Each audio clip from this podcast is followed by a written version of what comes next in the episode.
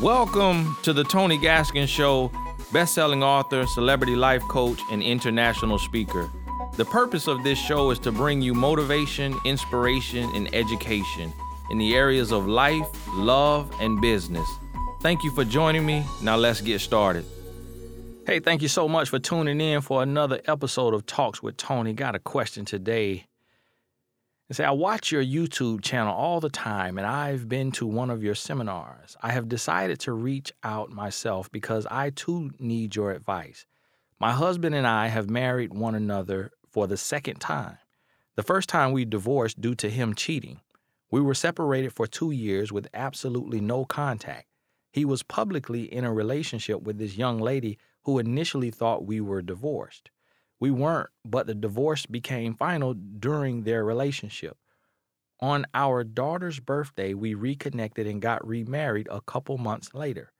They were broken up before this happened. Everything was fine for a while. I became pregnant with our second child together. I began being very lazy. I would go to work long hours, taking our four year old daughter to the salon. I'm a stylist with me every day. Long story short, I found out that my husband was cheating. So I made plans to leave. We had a huge fight. At this point, I'm 10 weeks pregnant. He brought home a machete and used it on me, cutting my right hand severely, and even tried to take his own life with it in front of our daughter. Fast forward, he got six years probation, but that was all that they gave him. One of the things was that he was not to contact me, but of course, we broke that when he called on my birthday. I answered and we tried reuniting, going on dates, etc. But he never moved back in. I was just too afraid and traumatized after that fight to allow him back into the home.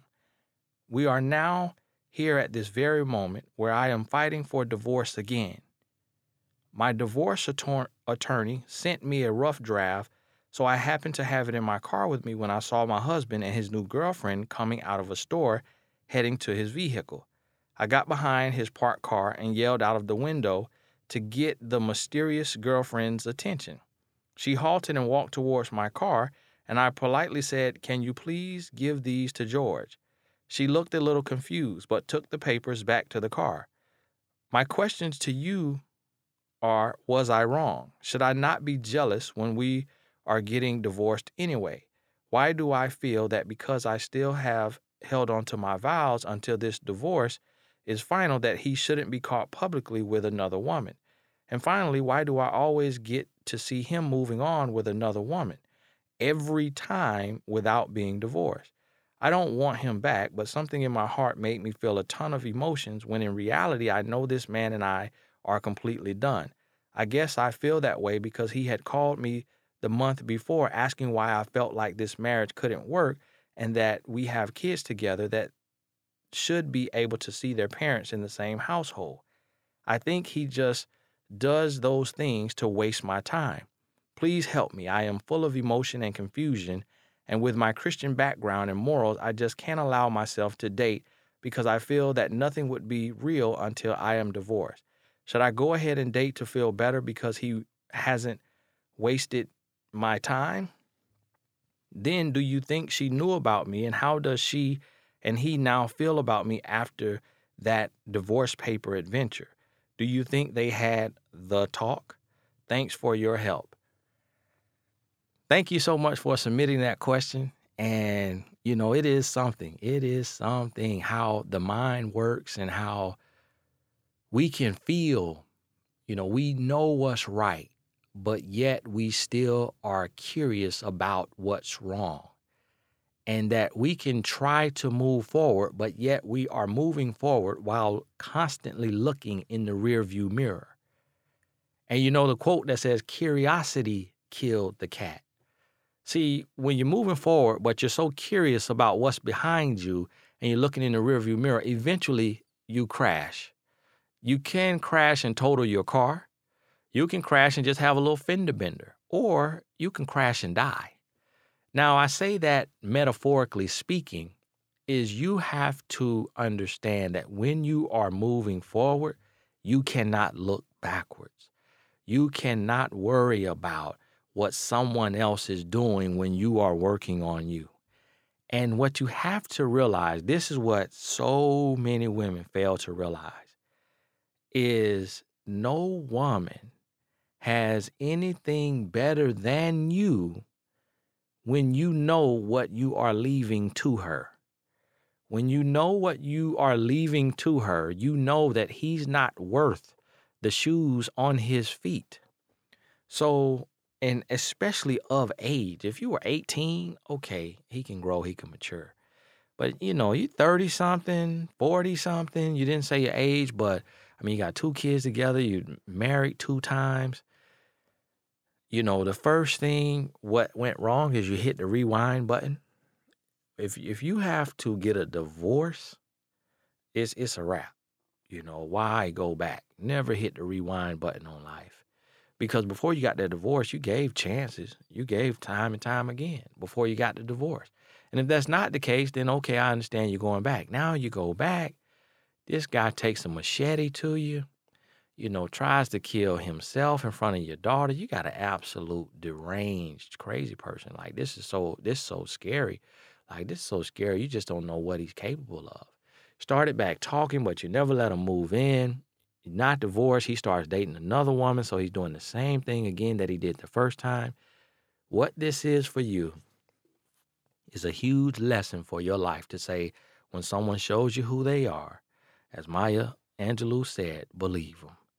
When someone shows you who they are, believe them. He showed you, he's shown you again, believe them. And know moving forward when the next guy shows you who he is, believe him and don't question it. Do not question what he's telling you. Now, you could be upset. I don't really think you're jealous. I wouldn't call it jealous because you could get him back if you wanted to. But is he worth it? No. So you're not jealous. I think more so you're angry and you're confused with why he's doing this. And to be honest with you, if there is some jealousy, you shouldn't feel jealous because he's not worth anything and she's not getting anything. Does she know about you? No, she probably didn't. After the divorce papers, yes, they definitely had to talk. And as of right now, they could be on the verge of a breakup or already broken up. So, yes, they had to talk. Yes, it caused a lot of issues. Yes, that has upended their relationship. That has upended his relationship with her. If she's worth anything, she's gone. If she's not gone, then she will get what she's asking for because she doesn't love and respect herself and she's reinforcing a grown boy and he will continue to be a grown boy with her if she stays. But if she's worth anything, if she has any common sense, she's out of there. I mean, she is gone with the wind. And so I would not worry about it. And to be honest with you, I would create as much distance and separation between you and him as possible I would completely break free and move on. I would press the gas on that divorce, get divorced, and never look back. It's going to be hard to heal. You may need some coaching, some counseling, some therapy, read some books. You know, make sure you get the Real Love University from TonyGaskinsAcademy.com. Watch it 10 times over. Fall in love with yourself again. Heal. Learn the red flags and move forward healthy and whole and new be there for your two kids. Be present minded. Be whole. Be happy. Be loving. Take care of them. Get the system involved with, with him. He's six years probation. This isn't the type of man that you can just let make payments for the kids. I know a lot of people hate the system, but you need some paper, some recordings on, on this child support. So I would put him on child support if it was me personally, if I were you, just to have the system on my side just to have a, a paper trail. I know people are totally against it and they hate against it, but when you got somebody that's reckless and deranged, it's a different situation. Any incidents come up with him again, you need to have 911 on speed dial. You got to have everything on paper. Everything has to be recorded because he is deranged, and you need to show, be able to show a history of this derangement just in case you ever need this in court. And to protect you and your children. And as far as what he's doing with other women, it is not worth the lint in his pocket. So I would not lose any sleep over that. I would not worry about that. If anything, what I would be doing is praying for grace and mercy for the woman dating him so that she doesn't lose her life the way you could have lost yours.